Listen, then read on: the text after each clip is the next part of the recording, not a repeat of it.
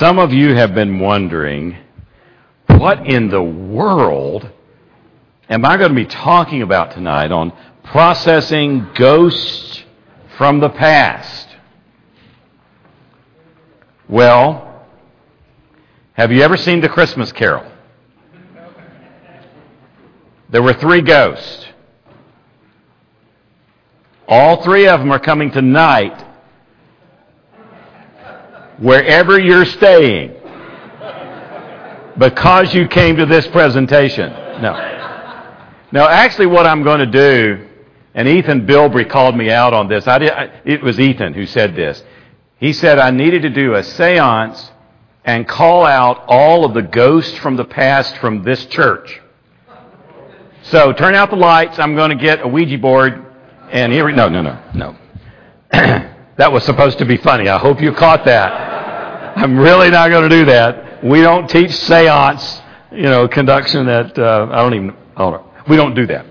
Uh, what do we mean by this? What, well, let me ask you this. How many of you are members of a church where something happened 25 years ago that's supposed to be all solved and settled, but still comes up when you try to make decisions? Raise your hand. Now look around. Hold them up. Hold them up. Look around here. Look around here. All right? That's a ghost. It's a ghost. That's what I mean by a ghost. Congregational ghost. And man, isn't it true? I mean, you go into churches sometimes, and folks over there in that diagonal of the auditorium point to people over here at this diagonal auditorium and say, 1978. 2002. I can remember it now like it was yesterday. You know what they did, preacher? Now, preacher, I don't want I don't want to badmouth anybody here at this church, all right? But now you're you're new here, and you need to know a little bit of the congregational history. I mean, that, isn't that good pastoral practice? You need to know history. Now, there are some of these people, you only know a little bit about them. Let me tell you the real story. There's not a preacher around who hasn't dealt with that, right? To where no matter how hard you want to just get to know the people on your own, you can't because you get jaded by stories of the past and that kind of thing. So how do you know if you have a ghost? Or ghosts, plural. Well, here are a few things that help you to know whether you have a ghost or ghosts. Um, if there is a story about something that happened several years ago that has made it to where it's kind of brought up, but kind of not, but at about the time it's brought up in a Sunday school class or in some kind of group meeting or wherever they say, we don't go there. We, we don't go there. We don't talk about that. Now, y'all remember what happened. And it's insider language, right? And everyone sort of knows we don't talk about that. Or, how about if Jim Bob and Joe Frank work on that project together. Uh, no, wait just a minute. Jim Bob and Bob Frank. Did I get? did I remember the names right? it's Joe Frank. Um, let's let's just say it's better that, that we not put them together. Okay. Or how about if we let Fred Joe teach this class? No, no, wait a minute. It was about, wasn't too long ago, about 20 years ago. 20 years ago, he taught a class where he stirred up the people here and they, I mean, there are some folks just going to get up and walk out if he stands up teach that class. Well, well who? Well, just some of our people. Uh, who? How many? Well, just some. It's, it's actually this elder's wife that I'm talking to, okay? All right. Or, or the elder who's and the wife is talking to me, right? I mean, those are ghosts. Um, And all churches have them, and they need to be dealt with if they constantly visit you and impede missional progress. That's when you know they need to be dealt with, one way or the other. I mean, you know, one philosophy says just let sleeping dogs lie. Just don't go there. Don't try to open up old wounds. I understand that, and there's wisdom there, isn't there? There's some wisdom in the idea of not opening up old wounds. There are some things that, I mean, I'm a conflict guy. I teach conflict. I've worked with churches with conflict, and I, I don't, you know, I, early on when I started teaching this subject, I don't think I ever would have caught myself saying this, but I'll say it now. I mean, I'm old enough now that I've just seen something. There's some things just you just don't need to try to mess with them. Just avoid them, deal with them, and uh, you just, just let it go long enough and it'll go away. Some things will. Some things just need to be overlooked. Uh, you know, some things, the memory of them is so altered that to try to go back, you can't. Or maybe the key players in what happened are not there enough to be able to get any semblance of truth as to what occurred. And, you know, to try to open it up is fruitless. But if, on the other hand, you really do have, you know, the opportunity because the people are there, the circumstances are, you know, fresh even though they happened 15 years ago, sometimes those kinds of things need to be dealt with. Not all the time. I will tell you that in a gathering like this, this is the first time I've ever addressed this issue. In a gathering like this. I've addressed it in classes when I've been teaching a lot of principles and practices before it and after it. And, you know, then this kind of fits in as a component. All right, you, you follow me there? And so, I mean, there's a doctoral class I taught, and I, I'm guessing it's from that class, and maybe Scott Laird sitting in that class called Managing Conflict, Change, and Crisis, that he got to thinking about, you know, we might get Carlos to deal with that. I don't know exactly where it came from. Uh, or, but you, you need to understand that normally when I teach this, there's a lot that precedes it. Lots of reading, lots of research, lots of teaching, and then there's a lot that follows it. Okay? And even then, I'm leery of saying to those people, Go ye therefore and cast out ghosts. You know, I, I, even then I'm hesitant to say this because this is, this is hard work.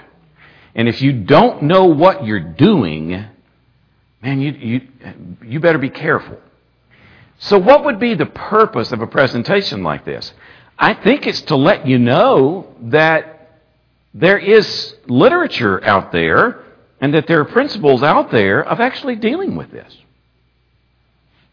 That you actually do. It can and should at times do this. Uh, let me give you a, a little bit of history in my, my own work on this that sort of awakened me to it, other than reading the book from which I'm taking most of the ideas in this outline that I'll get to here in just a moment. I remember several years ago when I began to be interested in the field of conflict management, I studied under sort of the grandfather of church consultants in Protestantism, a fellow named John Savage. Some of you may have heard of Listening Laboratory 1, Listening Laboratory 2, if you did ministry back in the 80s, particularly in the 70s, it was a real popular program. He was the originator of those programs. Those were sort of his flagship uh, products as a church consultant. But he also had another uh, consulting package, and I trained under him with this called Conflict Management and the Resolution of Corporate Pain. An interesting concept, right? Now, he's a trained psychotherapist who then turned church consultant, a United Methodist minister. That was sort of his background. And one of the things he talked about is how that sometimes when you go into a church that is severely conflicted, you have to deal with what he called This was his term for it. You know, I'm not saying this is a great term for it, but his term for it was unresolved past trauma. Unresolved past trauma.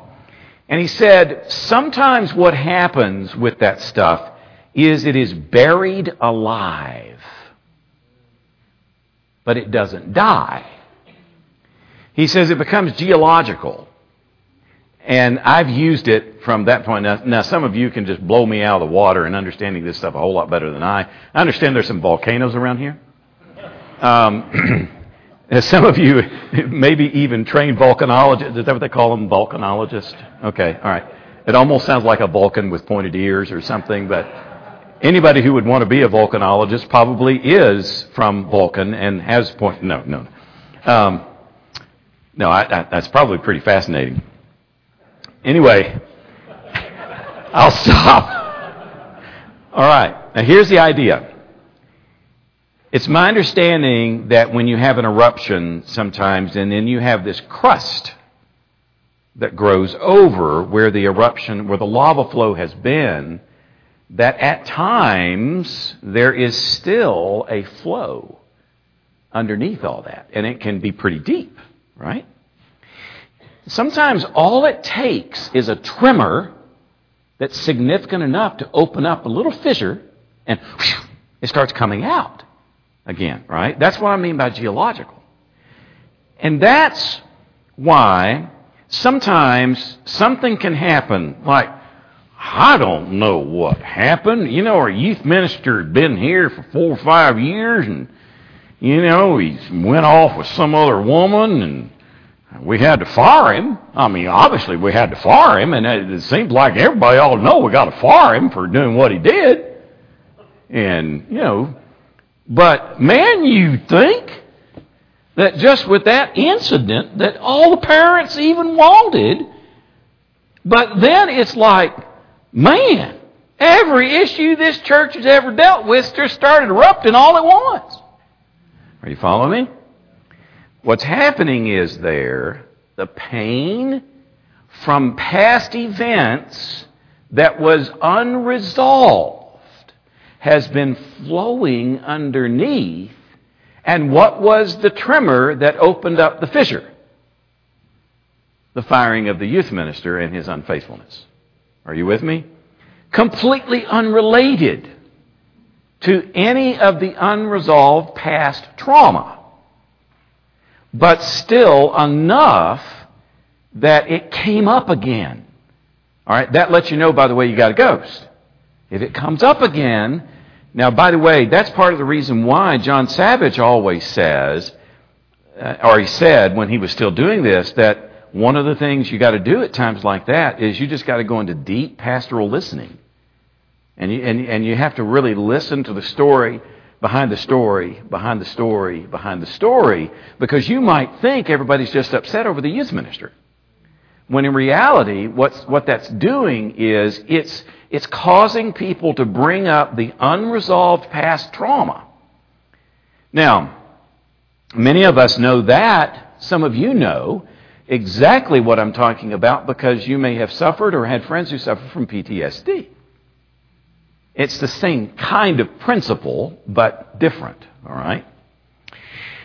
Now, another way that I've heard it expressed for many years, the Mennonite Conciliation Service, that was at the time headquartered at Lombard, Illinois, suburb of Chicago, they did tons of work and produced lots of resources on religious conflict management. If you know anything about the Mennonites, peacemaking is huge for them. Uh, Eastern Mennonite University over in Harrisonburg, uh, Virginia. I think I'm getting that right in terms of the actual location. Uh, they had for many years, and I think they still do, a summer peace building institute where you can go and study peace building with them. And when they say peace building, they mean going all over the world where there's significant conflict and helping to create peace in large communities and sometimes all, you know, full countries with this. So I've had a lot of respect for a lot of material that they have produced. In fact, for a number of years, in graduate circles, particularly, one of the, the major textbooks that you would use was the MCS Conciliation Manual, the Mennonite Conciliation Service Conciliation Manual, that was a huge collection of incredible resources along these lines. So, having a lot of usefulness for that information, they used to have a training. I never was really able to go to it. I wish I could have. But in that training, they had this notion of what they called ancestral sin. Okay, now stop here for just a moment. I'm not saying that if my granddaddy sinned, that I'm going to be the one who bears the punishment. I'm not trying to say that at all. Here's the way they meant that term. The way they meant the term was that there was a set of misdeeds done many years ago by people within the church that set in motion a congregational culture. And uh, about the only way that culture can be dealt with is by going back and understanding what happened then and repenting of that to the extent that that can be done and then moving forward. Are you with me? That's what they call ancestral sin. There was a, a university I know that recognized that they had a part of their past that was deeply racially divided. And there were many people who had been hurt by that. Many African Americans who had been hurt by the decision, who were still living, but had been hurt by the decisions that this school had made about their admissions policies, about even after they admitted them, about the way that people of other races and colors were treated. And this school went about to go through a process of saying publicly, we are sorry for what we did. And it wasn't these people who actually did it. Are you following me? It was 25 or 30 years ago that it happened, but they recognized it in the language of the Mennonites. I mean, I, I realize language, you know, can help us and sometimes not. But that, that's what the, the, the MCS group would call ancestral sin, right? That can be a ghost too. So it, it isn't as if we can just say, oh, this is the kind of thing that seminary people talk about when they don't have anything else to write about and they got to have something to publish. No, I've never published this, never planned to. Um, but, and, and to be honest, I've, like I said, I've never presented on it. Outside of a class, I've never said anything about it. So, all of that being said, I want to make sure you understand that this is not one of those workshops that after you hear me, that you become a weekend wonder certified exorciser of ghosts. Okay? Please don't do that. Who don't do that? And if you do anything that has been talked about tonight, from this outline, then you, you, you, you got it from Scott Lucasen.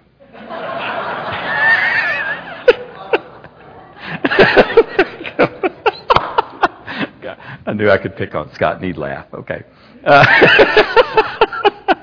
no. It's my way of saying, you know, don't, don't take this and think, okay, I can do it now. This is insight. It's just insight. That's what this is intended to do. It's intended to at least raise your awareness that there is good practice out there relative to this. Now, what I've done in this outline is I, I really did just extract a piece from one of my course outlines and rearrange it a little bit and plop it into the this handout. I mean, that's that's really all I did. And it comes from my adaptation of some sections of a book by Denise Goodman entitled Congregational Fitness. Uh, she wrote the book uh, when under the Alban Institute publication, which is now Rowman and Littlefield. And if you'll see there on page one, I've indicated this. This is an adaptation of Denise Goodman's congregational fitness. This is not my material. I'm borrowing it directly from her. I mean, this, this comes directly from her. And having had the introduction that we've talked about up to this point, I'd like for you to go with me to page three, because that's where I'll sort of land for right now. The whole outline here is very useful. Um, but you see where she starts there on page three with number three called Beware of Platitudes. Now, I'm going to be reading and talking, reading and commenting. So follow along with me here. You can read with me. It's just right there, all right? She says there is a variation of what she calls the no talk rule that can even be applied after a conflict is acknowledged. She said the two most frequent forms are let's just forgive and forget. Or we have to all put this, we have to put this all behind us. She's just as denial is an unhealthy way to deal with the reality of conflict, so too is the subsequent premature admonition to forgive and forget after the conflict has been acknowledged. She says, when we insist on premature closure of a painful episode, we fail to learn the lessons that the episode provided, and we may re victimize the victims. I have a friend who works with, um, he works with churches that have been traumatized by sexual predators. He himself has a really interesting history along these lines, not having been a predator, but having had one of his relatives who was a predator. And it ended up that it came out, and he was so impacted by everything that had gone on that he realized churches need to be equipped with this. And this is one of the things he talks about how quickly, when some of that kind of thing happens, how quickly churches want to just, sometimes out of shame, sometimes out of a variety of things, want to just take care of it as, as, as quickly as we possibly can. And it's dealt with and closed so prematurely that it is not adequately dealt with. Now, some of you in here are therapists. Any therapist in here? We realize from the standpoint of life trauma how that you really can't do that. You really can't do that. She continues, I'm there in the second paragraph now. She says, Certainly there comes a time when a congregation must put the conflict on the shelf. I use the term on the shelf because both forgetting and putting it behind us suggests that somehow what happened can and should be erased from individual and collective memories. But putting it on a shelf suggests relegating it to an, to an appropriate spot, not out front but appropriately stored along with every other piece of the congregation's history or resources, so it will not be erased, and elders, leaders, and members may in the future refer to lessons learned. I like that. You see, she's reframing. What does it mean to put something on the shelf? All right. Now, I have several books in my library, and many of them are on the shelf, right? But that doesn't mean I've discarded it or I'm not going to go back to it. It means I know what's there. And I have a collection of learnings in this book, a collection of learnings from this book. And when I face a situation, I've processed it well enough that I can go back to that section of the shelf, pull out that book, and there it is. That's what she says. And it's a reframing of the idea of putting something up on the shelf. It's, for her, it's a kind of archival system. You know, most of us have computers where we have intricate filing systems. I have a Google Drive. A lot of you probably have a Google Drive. I've got a very intricate filing system in the, where I know how to go and do, uh, get things that I need. It's all archived right there. Well, it's on the shelf, but that doesn't mean it's dead. It's live. It's a very live set of documents that we can draw from when we need to. She continues. She says, None of us really forgets, and it's doubtful that we really forgive without fully examining and processing an issue. She says, succumbing to the counsel of forgive and forget may simply bury resentment and grudges a layer or two deeper because participants have not healed sufficiently to truly forgive and forget.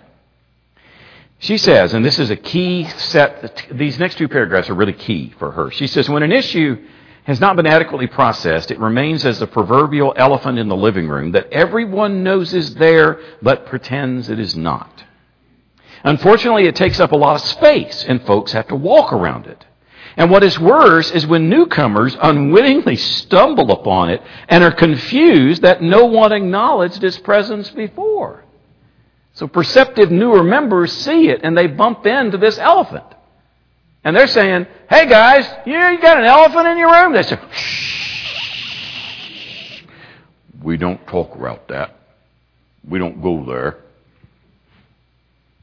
The need is for everyone involved to accept responsibility for their contributions, confess sin, and repent. Failure to confess group sin can lead to blaming the unforgiving victim as uncooperative or divisive. Now, do you see how that is? Let me ask you this Have you ever been hurt really, really deeply knowing something needed to be processed, knowing that you were a contributor, yes, but fundamentally you were a victim, right? And the more you asked to deal with it, the more you became the troublemaker. That's what she's talking about here. She said there are two problems with this. Next paragraph there.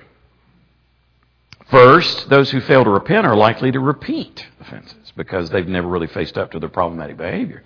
And second, it re victimizes the victims. First, by being wounded from someone's inappropriate behavior, and then by feeling guilty that they cannot just erase the wound from their memories. It's as if we say to them, Your continued pain is your fault. Get over it.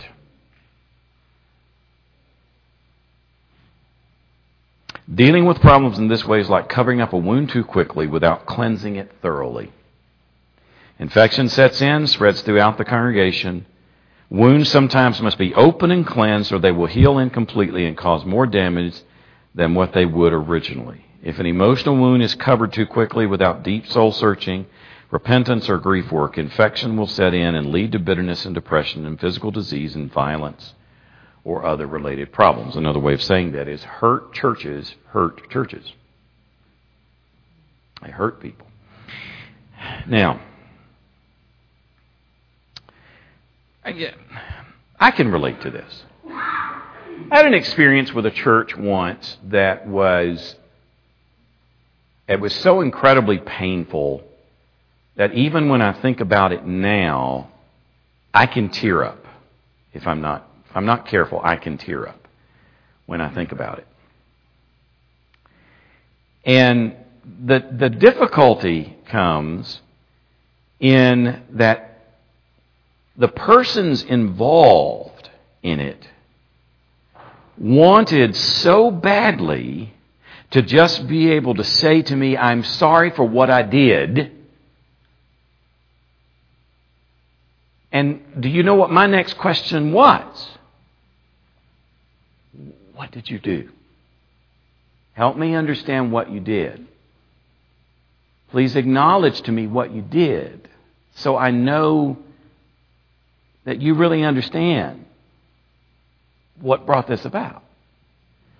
And as you do that and I do that, we can move forward here. But I think our inability to deal with that then has affected the ministry of every person who was involved from that day forward. Are you with me there? And there's the lack of desire to even go back and to be able to deal with that effectively. I've experienced this. And it's painful. It's difficult. It stays with you. It never leaves you. It really is like an emotional and spiritual ball and chain that you just take with you wherever you go. Uh, or, or, or at the worst, uh, any of you familiar with the sport called rucking today?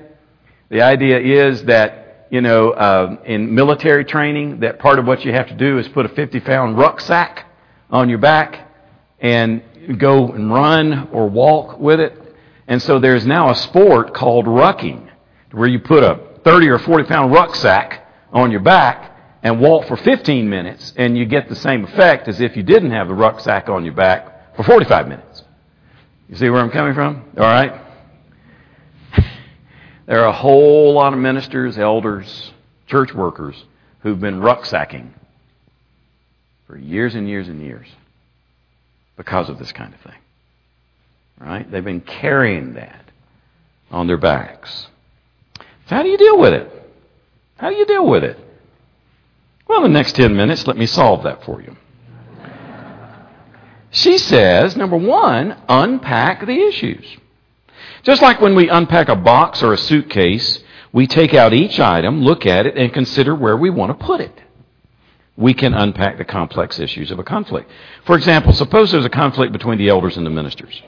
When we unpack it, we may discover that in the ministers' meetings, the minister made allegations about the elders in their absence. We might immediately use this discovery to develop a policy that no member of the leadership team will be subjected to allegations in their absence. Boom, bingo. See? What you've done there is you've stored the item on the shelf by drafting a new procedure for honest, direct, and redemptive confrontation. You see that?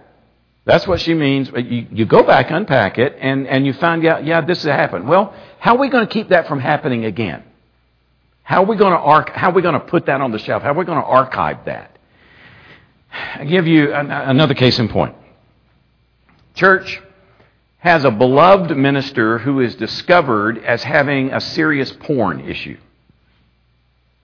Okay? Um, the way it's dealt with, however, is that once it all got out and it ended up that the minister had to leave, then the elders cordoned off the issue. It could not be talked about.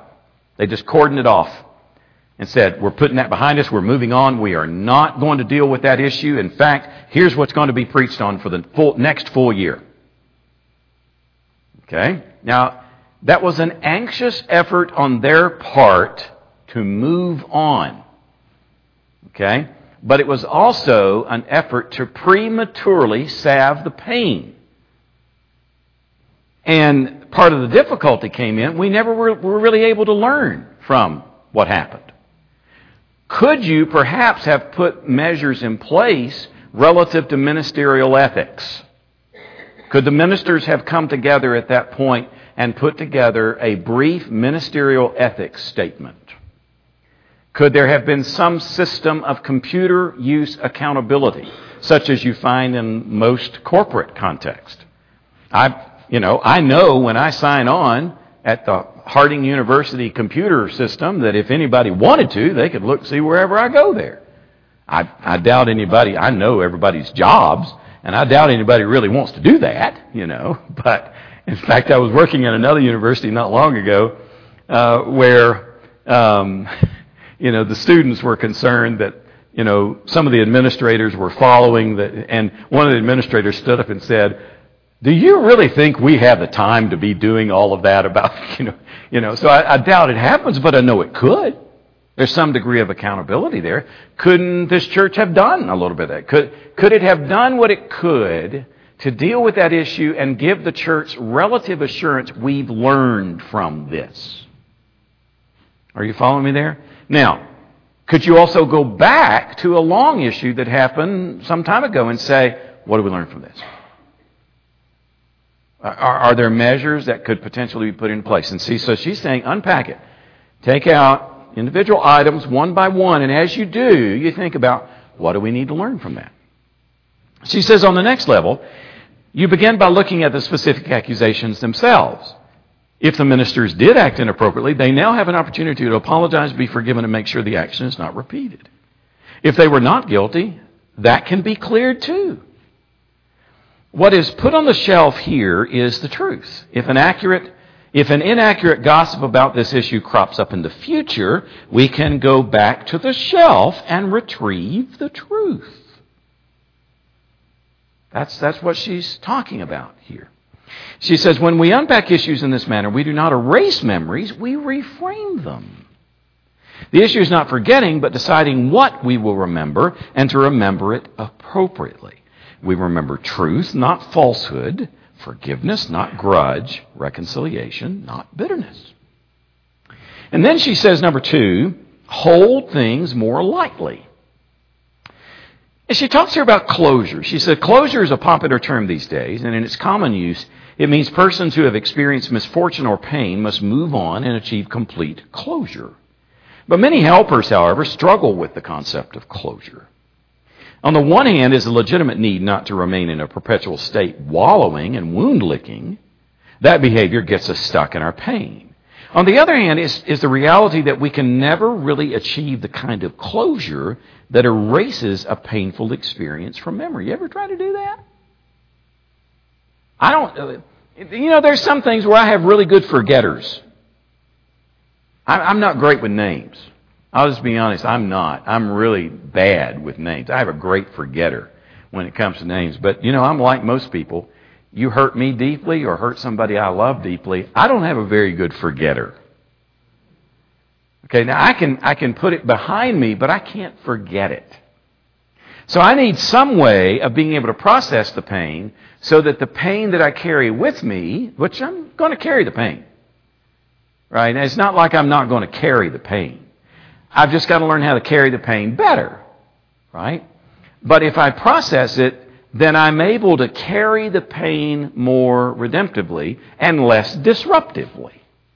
It, it sort of, it's like it lightens my rucksack, right? It, it, it, it lightens it, and I don't have as heavy a load to carry with me. It's lighter. I can handle it better. It's, it's not as restrictive around me.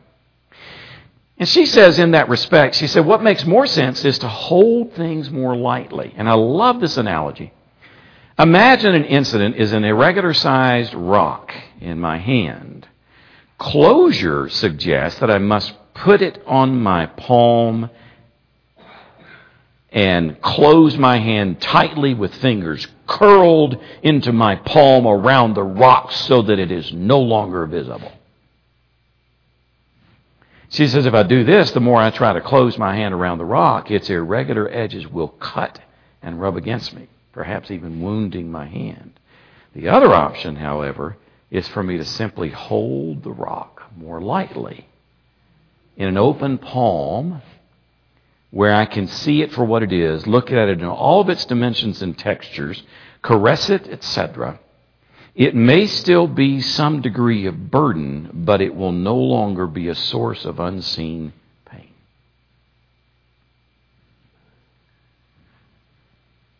There's a lot of healthy stuff there. There's a lot of healthy stuff there. Um, a next thing that she talks about is clearing the decks. I want to spend a little time on that. I've got about four minutes. Let me spend a little time on that because it relates directly to this idea of unpacking uh, the issues. She says a recurring problem is when old battles are brought into new controversies, resulting neither the old fight nor the new one getting resolved. Irrelevant issues are injected into deliberations. Bystanders who knew nothing of the old conflicts are clueless and confused at the strange tension, and those who knew about them are either stuck in them or care nothing about them. And members come to meetings consumed by old grudges and through various means of emotional subterfuge, vengefully influence current decisions toward getting even with the persons whom they perceive have wronged them. These past wrongs are totally unrelated to the issue at hand. And furthermore, it's not the good of the congregation that forms the criterion as to the best outcome, but the sweet revenge of the unforgiving. Okay? So, how do you do this? Number one, challenge inaccurate histories. In other words, you, you, you go back and you actually unpack the baggage again. You go back and you unpack. You challenge inaccurate histories of what happened. You get factual history. Now, Again, this is one of those times when you're saying, well, how do you do that? I have to admit, honestly, guys, about the only way to do that, if the issue is really hot, you got to bring somebody in from the outside. Okay, so that's another way for me to say, be careful about going and just thinking you can do this at your church, because generally speaking, you're going to need a, a, a disaffected third party to be doing something like that. You know, going in and challenging the inaccurate histories. But then, Number two, you discover the common story. Now, here's what she means by that. Not everything is going to be remembered correctly, and not everything is going to be remembered, right? But what you do is you take the information that can be collected and you say, this is what we know and this is what we don't. And that becomes the common story. This is what we remember from the event. This is what actually happened insofar as we can remember. But here are some things that there's some gaps that would still have to be filled for us to say that we have that. But that becomes the common story at hand. And everyone acknowledges that that's the story. Uh, that this is the truth, in as, in, as well as we can reconstruct it, it's the truth as we all perceive it. Okay? And then number three, get, keep focused. She said, insist that the current discussion remain focused on the issues at hand, that the substance of the debates be accurately recorded. If serious unrelated side disputes surface, do not ignore them, but schedule appropriate opportunities to deal with them in a little bit later. She says, number four, stick to factual recordings of minutes when this kind of thing is being dealt with, and construct an accurate congregational history timeline uh, to where you actually have an archival there, that, that, that, an archive of congregational memories that becomes really, really important. Uh, that, that, that can be so helpful. And all of that relates to number five, which is sort of what we've been leading to, of exorcising the ghost, right? Now notice the word that's being used there is not exercise, it's exorcise. We're talking about casting out the ghost, really, you know. And she uses that metaphor in a way of saying this is what's involved in the idea of dealing with congregational ghosts. All right. Well, guys, gals, I hope this has been helpful. I really do. I hope it has been helpful. And, and again, please don't go from this presentation saying, Gupton gave us a one, two, three, four, five surefire way of dealing with ghosts in the church. If you do that, I will come haunt you. I will be a ghost. uh, but, you know, don't do that. But at, at the very least, what this hopefully does is it helps you to know there are pathways. There are pathways through this kind of thing. And, and if you find you're dealing with it and it's, and it's really hurting you, I would encourage you first, if you need a good resource, pick up the book by Denise Goodman, Congregational Fitness. Walk through it, look at it uh, really carefully, and there's some other text that uh, I could recommend. And then, you know, compile the learnings from those documents, bring in a, a therapist or someone who is relatively local to you, but consult sometimes with organizations along these lines, and if it's serious enough to be dealt with, let them walk you through some exercises to unpack this kind of thing. Uh, it doesn't take a rocket scientist to do it, but it does take, I mean, uh, being rocket scientist is a great thing. I, I have to be careful there because one time I said that and had a rocket scientist sitting in my classroom and didn't know it. It's kind of like one time when I talked about how that becoming an elder is like moving from the rose garden to the sewage treatment plant of your church. And I had a chemical engineer sitting in the room who said, who happened to be the CEO of a major utility. And he looked at me and says, sewage treatment is a very fine thing. And I thought, okay, all right. so he reminded me of that. But what I'm saying is, it's not something that requires you, it requires this massive collective intelligence, but it does require a great deal of care to make sure that it's done well and that you don't actually do more harm by going there than, than good because you don't want to create more trouble with it. But hopefully you leave here at least with some hope in knowing there is a path. There is a path. Okay, great. You see here, I, I got through all this and I never had to bring out my Ouija board. You know, I, okay. Some of you caught the humor in that. That was supposed to be funny. Again, I'm underscoring. It started funny and it's supposed to end funny. All right, good. All right, thanks, guys.